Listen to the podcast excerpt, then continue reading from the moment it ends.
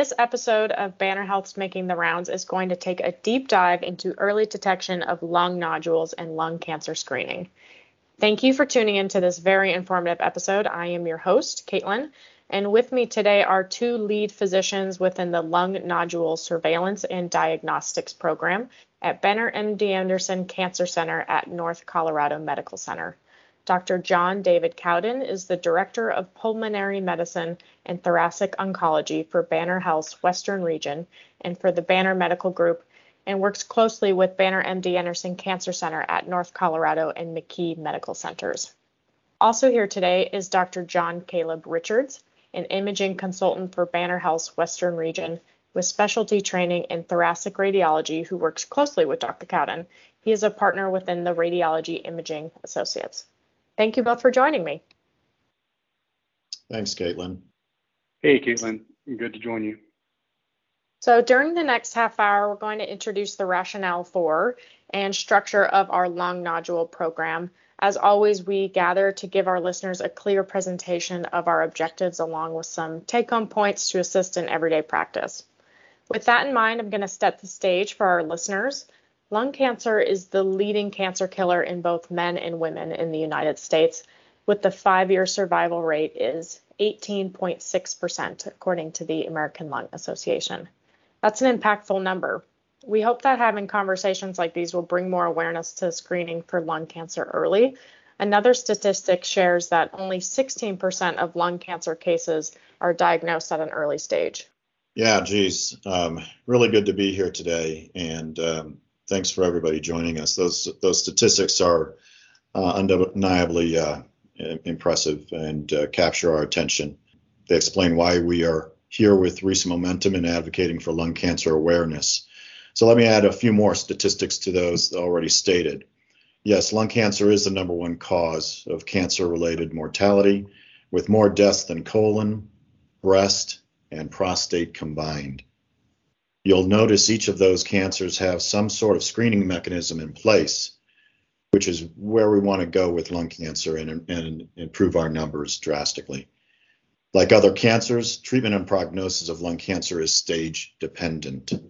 As you mentioned, the overall five year survival rate is only 22.6%. But if you break that down by stage, it's clear that patients do better the earlier we detect the cancer. So traditionally, the majority of patients with lung cancer present at later stage, about 70%, and their five-year survival rate is less than 10%. These are probably patients who likely were not in a screening program, but instead have their cancer diagnosis at the time they develop symptoms, like having imaged ordered through the office or ER. However, about 30% of patients with lung cancer present at an early, localized stage, and their five year survival is near 85%. That's 85% versus in the teens to 10% range. Because the survival difference between early and late stage disease is so great, lung cancer screening has been a topic of interest to identify these patients with earlier stage disease. So, what exactly is lung screening and how did it come about?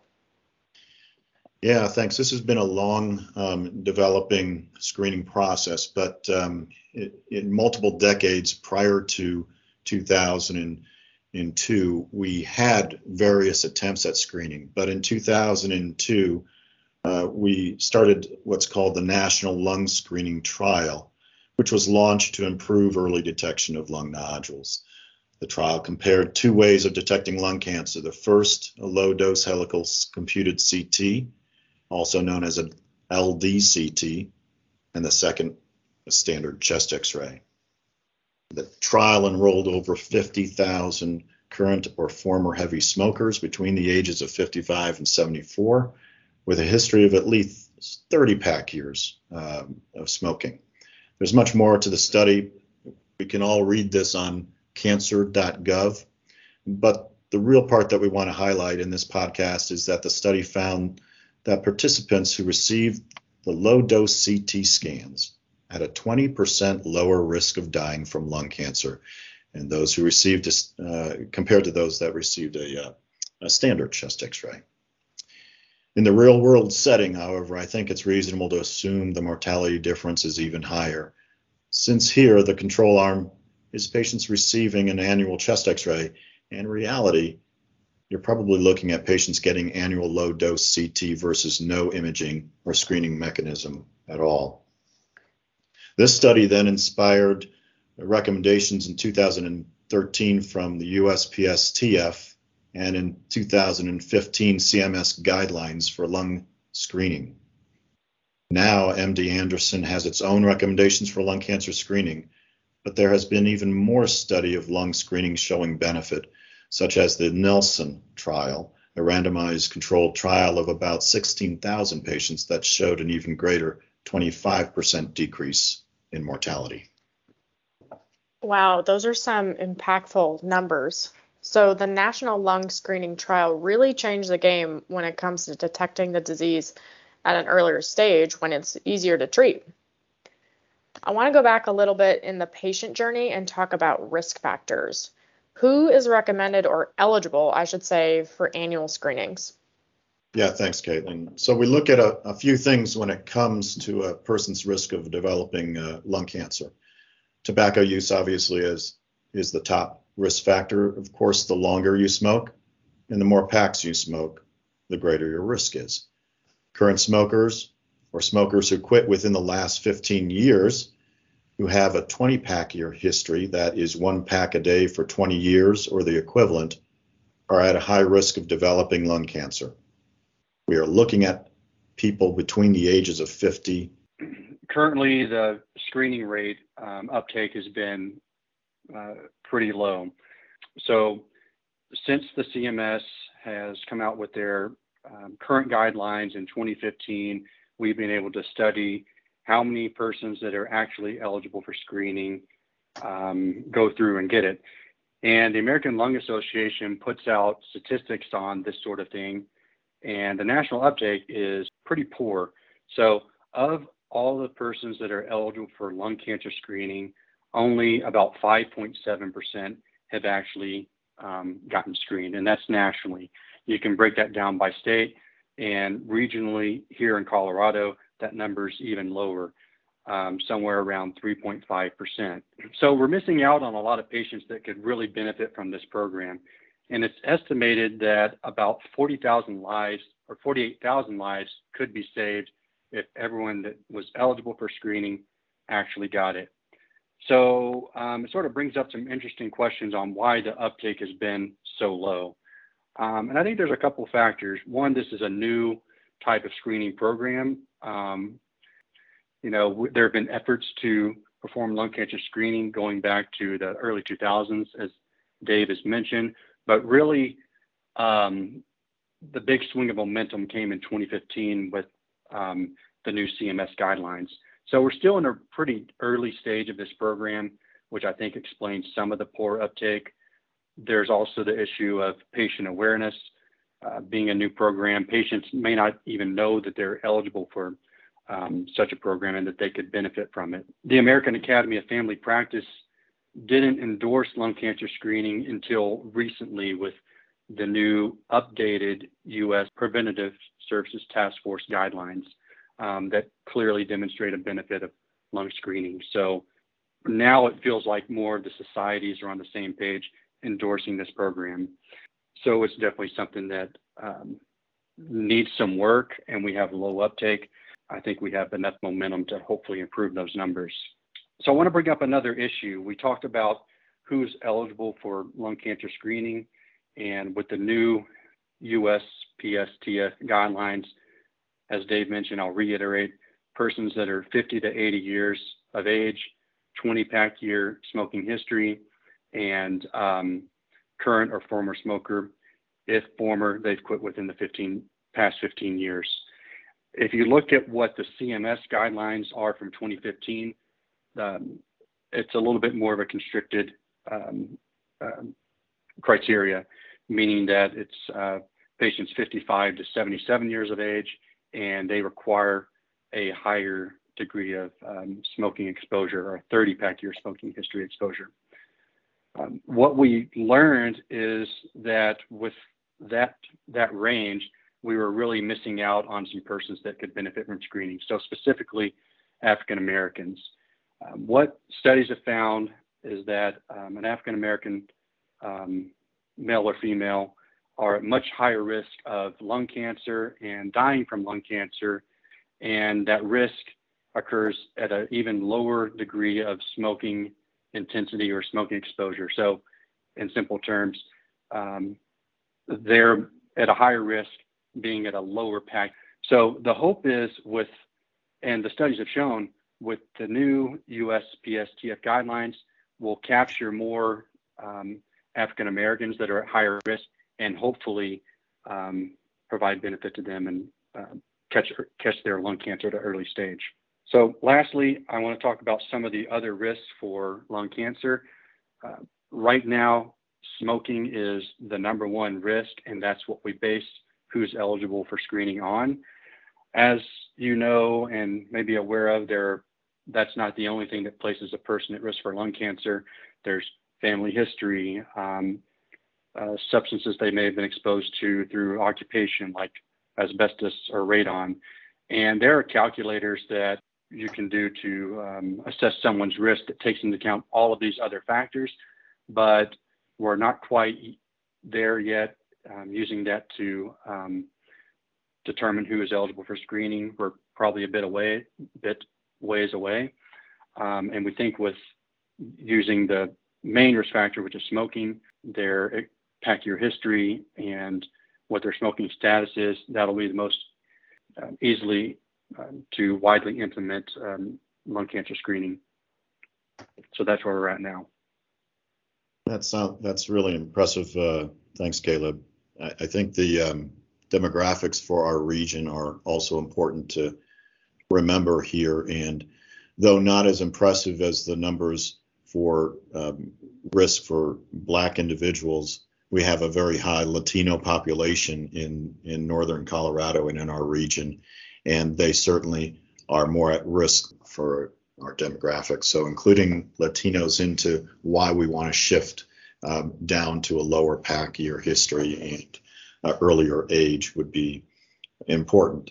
Now, as we develop this program, um, just we're, we're here to help facilitate the process.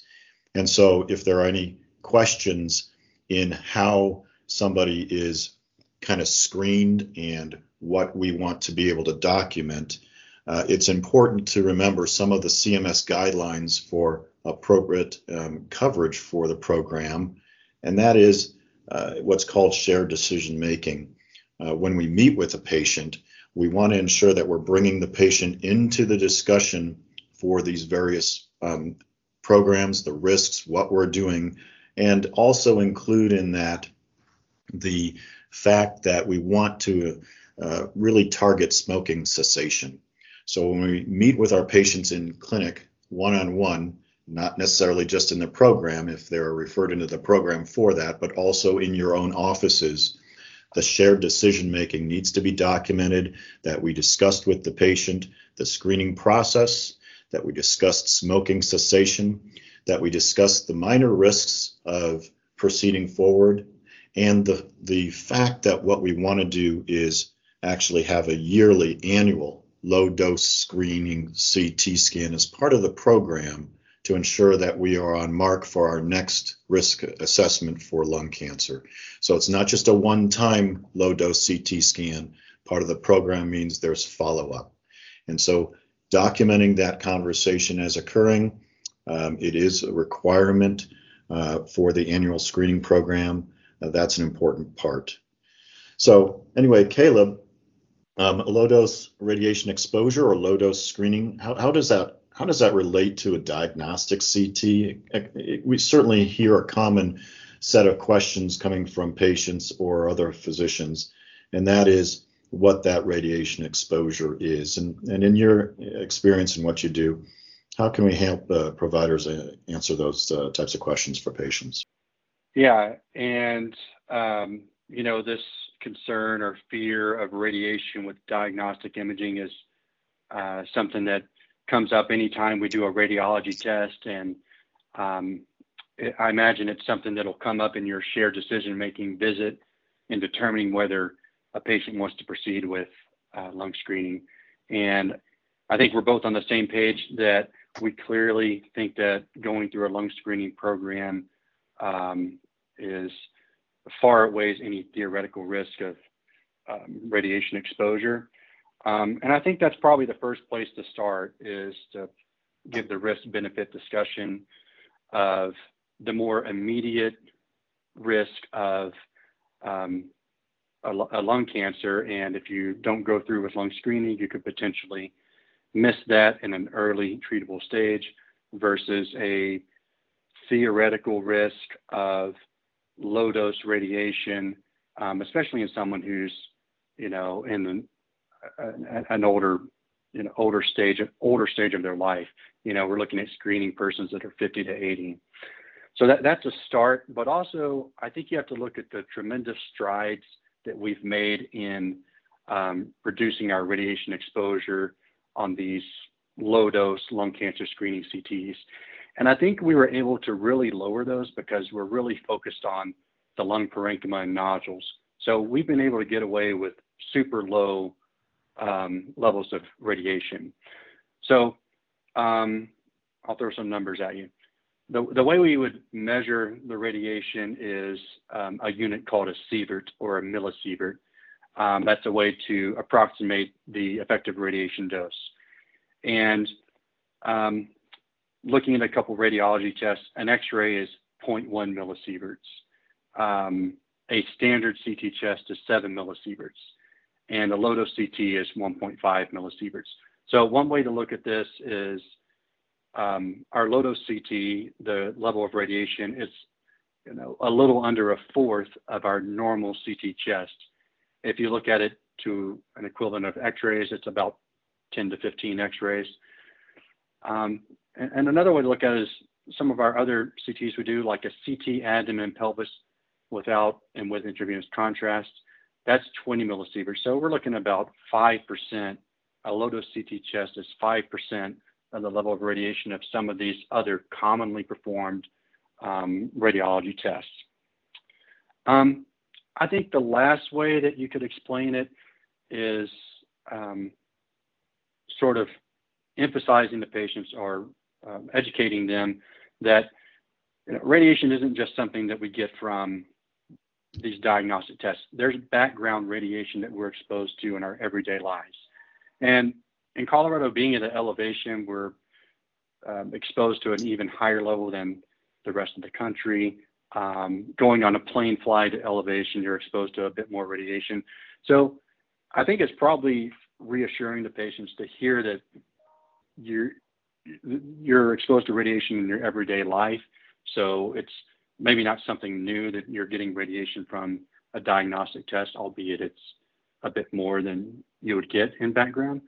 Um, you can also approximate what a radiology test is to like a duration of time that they're exposed to background radiation. So, for example, a low dose CT of point or 1.5 millisieverts is comparable to the background radiation you'd get in six months' time.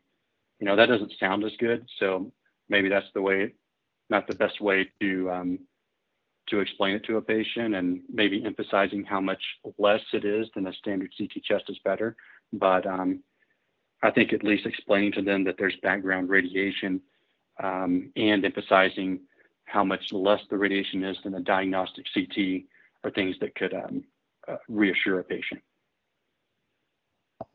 Yeah, geez, Caleb, thanks for that. Um, a lot of numbers, but if there's a way to try and approach that patient um, with a dialogue in anticipating some of the questions about risk or the questions about you know how to reduce those risks, uh, the program really can help facilitate that. Uh, other means or comparisons uh, for how other screening programs might have some risk in comparison. I've always tried to do that, especially with regard to breast cancer, in realizing our most successful uh, issues have surrounded breast cancer. That program being solidified and accepted, then realizing that lung cancer really reduces that risk by 20% versus, say, 16% for successful mammogram programs is a nice way to put things together in other accepted screening programs. But the benefits of early detection and, and finding a lung nodule while it's still treatable, the benefits are, are, are quite large and impressive. Uh, now, if a, if a patient's screening does show a lung nodule, um, we have a scoring system that determines the next course of action. And, and in reality, we look at both the screening programs and then also just incidental findings. So we've been dealing with incidental nodules for quite some time. And when we find that incidental nodule, say for somebody who presents to the ED or gets a CT scan for other reasons, we generally follow what are called Fleischner Society guidelines from 2017 and we'll we'll bring patients into the program if they've got a concerning nodule of greater than or equal to say 8 millimeters um, or other concerning characteristics that are found so understand that we have for our region tried to capture patients of concern we may contact uh, your uh, various offices uh, individually, personally, and say, listen, we've got a concerning nodule. Uh, can we bring that patient in for full assessment? But if we are um, actually participating in the screening program, we use a slightly different set of characteristics because by default, these patients are at high risk for lung cancer. So they're going through the program already by meeting criteria. And, and following the basis of our uh, national lung screening trial, we we follow reading and radiology reports through what's called the lung RADS assessment. And so there are four general categories, uh, four different levels. You know, there's the negative lung CT. We'll follow up in a year. There's lung RADS, what we call category two, that will have a general benign appearance and felt to be less than 1% chance of having a malignancy there. We'll also defer those for general follow-up. Okay, but anything above a lung RADS 2, so a lung RADS category 3 and above, will propose further follow-up and evaluation. So in a lung RADS 3 category, yes, it is probably going to be benign, about a 1 to 2 percent chance of malignancy, but these are nodules that are around that 6 to 8 millimeter size, um, or a new nodule that may be a slightly smaller four to six millimeter size, or what we call part solid nodules that are greater than six millimeter size, or a ground glass nodule, say greater than 30 millimeters on a baseline CT, or which is new. A lung RADS 3, again, a low chance of malignancy, but much more concerning than kind of the first two categories, enough to say we should at least evaluate that patient and have a plan uh, for proceeding. And part of that plan takes into account the patient's own personal preferences, their emotional uh, concerns. Anytime we're discussing the topic of lung cancer, we sensitively approach those patients with not just a, a an objective approach for what the CT shows, but really a, a personalized approach for patient uh, wishes, a more detailed discussion on risk assessment, and propose different uh, avenues for looking at this nodule. Two other categories that we have are in that higher risk category, a lung RADS, what we call category 4A, followed by lung RADS category 4B. The lung RADS category 4A, there's about a 5 to 15% chance of malignancy. The 4B, highly suspicious, greater than 15% chance of malignancy. And they really will surround solid nodules of greater than 8 millimeters solid nodules that are new, okay, or certainly um, the appearance of, say, an endobronchial lesion or a solid component with a newer growing uh, measurement uh, within its um, region uh, uh noted compared to previous ones. And then the, the highest uh, concern, you can certainly categorize them with increasing size, um, increasing solid components, and uh, nodules with features that otherwise increase the suspicion for malignancy. So location makes a difference, spiculation in the nodule makes a difference. So generally that's the rundown for how we might grade these. Uh, my colleague Caleb goes through that process with each review. Every lung nodule that is identified, whether it's incidental or through the screening program. We bring those patients to a general conference for weekly review. And we review the nodules together as a team. We look at the individual characteristics, what their risks are, and we help determine next best step for evaluation of that uh, of the nodule or abnormal imaging as a team. This is an unbiased approach. It includes thoracic surgeon involvement, uh, pulmonary medicine involvement, thoracic uh, radiology involvement. As we all know, lung cancer again has many different stages. Um, four general stages for lung cancer. We've got uh, the fairly early um, cancer stage for non-small cell, uh, starting with just abnormal cells in situ that may evolve into cancer, up and through including stage four, where the cancer has spread to both uh, lungs outside of a, a, very regional part. We categorize small cell cancer into two uh, stages. There's the limited stage, and there's extensive stage beyond a certain region um, outside of uh, a radiation field. Based on the score, again, all of these patients will be funneled into Banner MD Anderson at North Colorado and McKee Medical Center, both for the multidisciplinary clinic assessment and again, as stated, for our lung nodule review. So all of these patients will have a thorough, comprehensive evaluation uh, prior to diagnosis. And if diagnosis occurs with cancer in mind, we'll bring them efficiently and immediately into our cancer treatment arms. Anything on that, Caleb?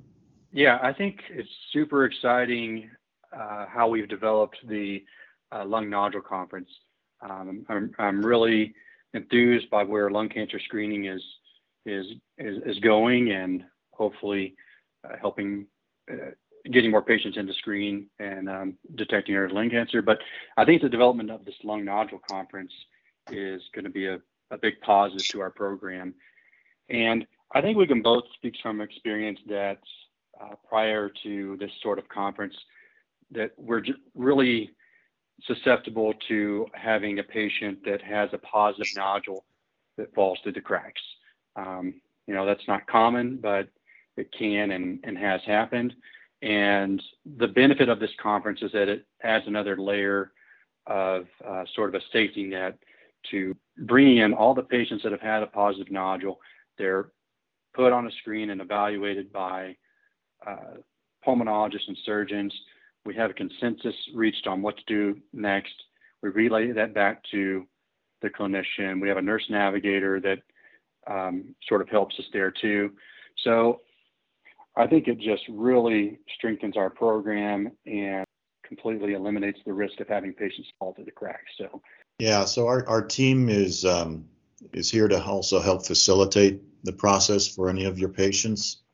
Um, again, Dr. Richards and I are part of that team in our various um, specialty fields. We have two exceptional thoracic surgeons that we work closely with.